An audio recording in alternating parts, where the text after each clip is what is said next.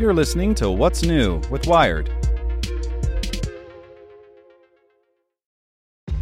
This episode is brought to you by ShipStation.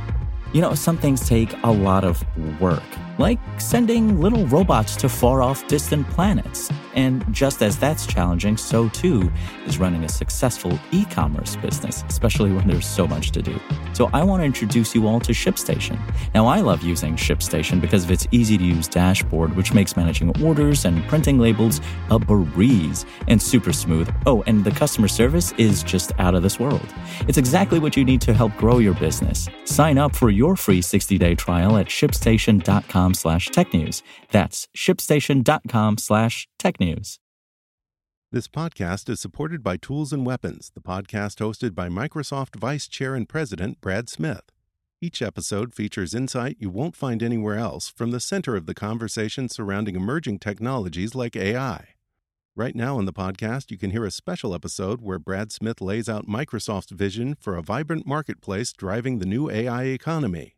To hear more, follow or subscribe to Tools and Weapons with Brad Smith wherever you get your podcasts. It's Tuesday, September 12th. I'm Zeke Robison.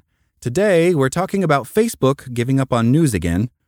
Make sure to listen to the end to find out what other Wired podcasts you can check out today. Facebook is done with news. First, there was a multi day standoff with the Australian government on news payments, followed by the quiet removal of a revenue sharing news tab from Facebook in the US. And then came an all out news link ban in Canada.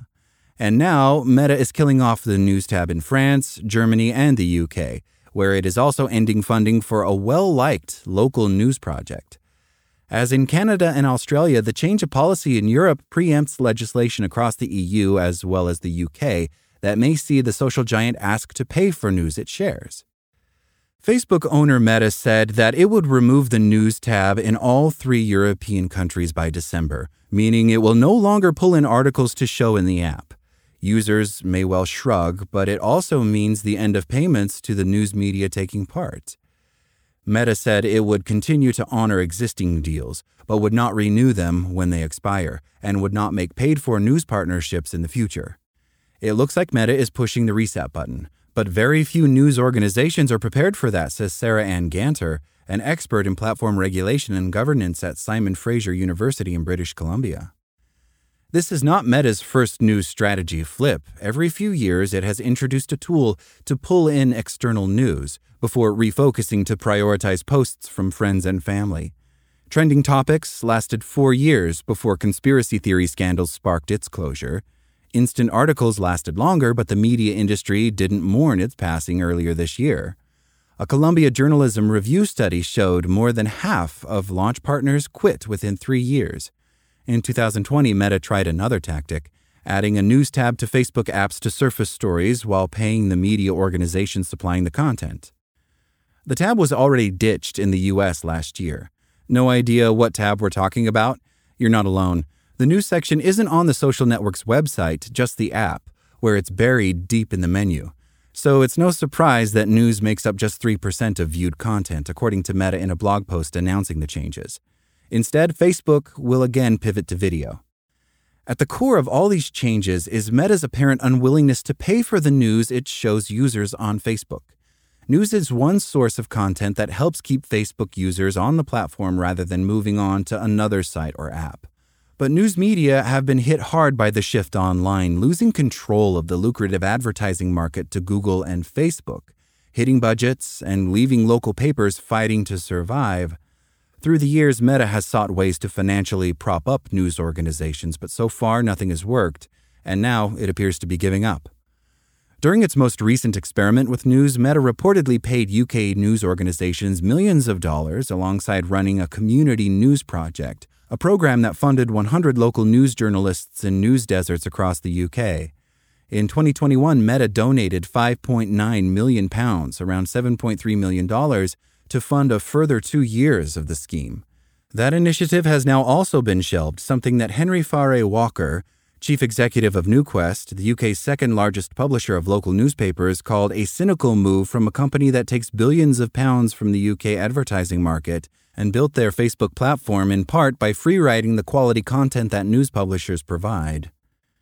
Facebook's willingness to pay for news is ebbing right when it is about to be told by legislators that it has to pay for news. Meta has gone to quite extreme lengths to resist legislation on the subject. In 2021, the Australian government passed a law requiring digital platforms such as Meta and Google owner Alphabet to pay to show news content.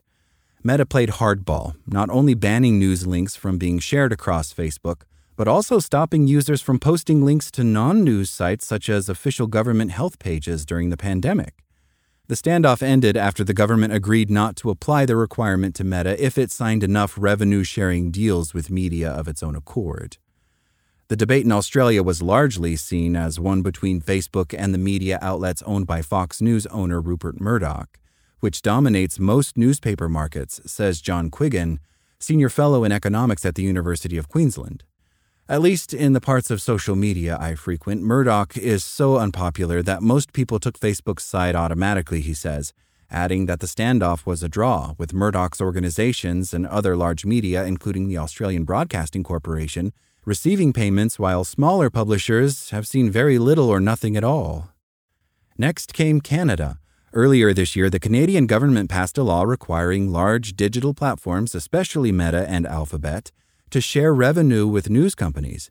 In response, Meta banned news links from being posted across the social network in Canada, poorly timed as it came amid a summer of horrific wildfires, with local news outlets that had previously relied on Facebook struggling to get the word out on evacuations and other vital developments.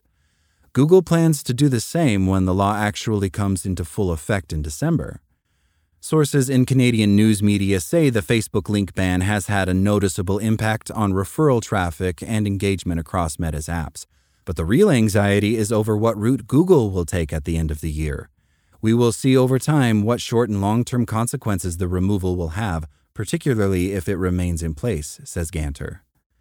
The UK doesn't yet face a links ban, and Meta stresses in its blog post that people will still be able to view links to news articles on Facebook, but it could happen. The Digital Markets, Competition and Consumers Bill, currently working its way through the UK Parliament, could see Meta, as well as Alphabet, labeled as holding strategic market status, or SMS, and therefore ask to financially contribute to content creators to ensure fair compensation in the digital market. The amount paid would be decided under arbitration, with the Competition and Markets Authority issuing fines for companies who refuse to pay. Similar systems are under consideration in Malaysia, New Zealand, and the US. The EU already has a law in place that has led Google to sign revenue sharing deals with more than 300 publishers. Alpha and Meta are pushing back, claiming that news isn't even very valuable to them. On Google, news related queries make up just 2% of Google search, according to the company's own statistics, while Meta said news stories make up just 3% of what people see in their feeds. Instead, according to Meta's widely viewed content report, only 6.2% of content seen in feeds links to a source outside Facebook. However, other research contradicts those numbers. A Pew Research Center survey in 2021 showed half of U.S. adults get news on social media at least some of the time. In Canada, Jean-Hugues Roy, a researcher at Université du Québec à Montréal, or UQAM, used Meta's CrowdTangle tool to find out what people were seeing on Facebook after the news ban. What he found was largely clickbait, family posts, and recipes. One quickly gets bored, he says. Although he didn't find evidence that disinformation was filling the vacuum left by news, as some had predicted, he wasn't entirely reassured. Since Meta has started to remove news content, I realized that clickbait can be more toxic than I previously thought, he said. He found examples where news stories that had been banned from the platform had been repackaged by clickbait sites. Some news percolates, but through pseudo media organizations that feed on news articles and spike them with made up details and sensational titles, he says. For news organizations, Meta's erratic news strategy shows the fragility of their decades long pact. Traditional media has relied on digital platforms for distribution, handing over huge amounts of power to tech companies. News might make up small percentages of eyeballs for Google and Facebook, but those scraps of referral traffic and spare millions in donations and revenue sharing certainly helped the struggling media industry. But after years of flip flopping, killing projects, and now banning links and pulling funding, Meta has made clear that Facebook isn't a dependable distributor of news. Somewhere on the way, many news organizations lost touch with their audiences, Ganter says. It will require some deep work to disintermediate the relationships with their audiences or to create new platforms where audiences and news organizations can meet on terms that are less disadvantageous for journalism.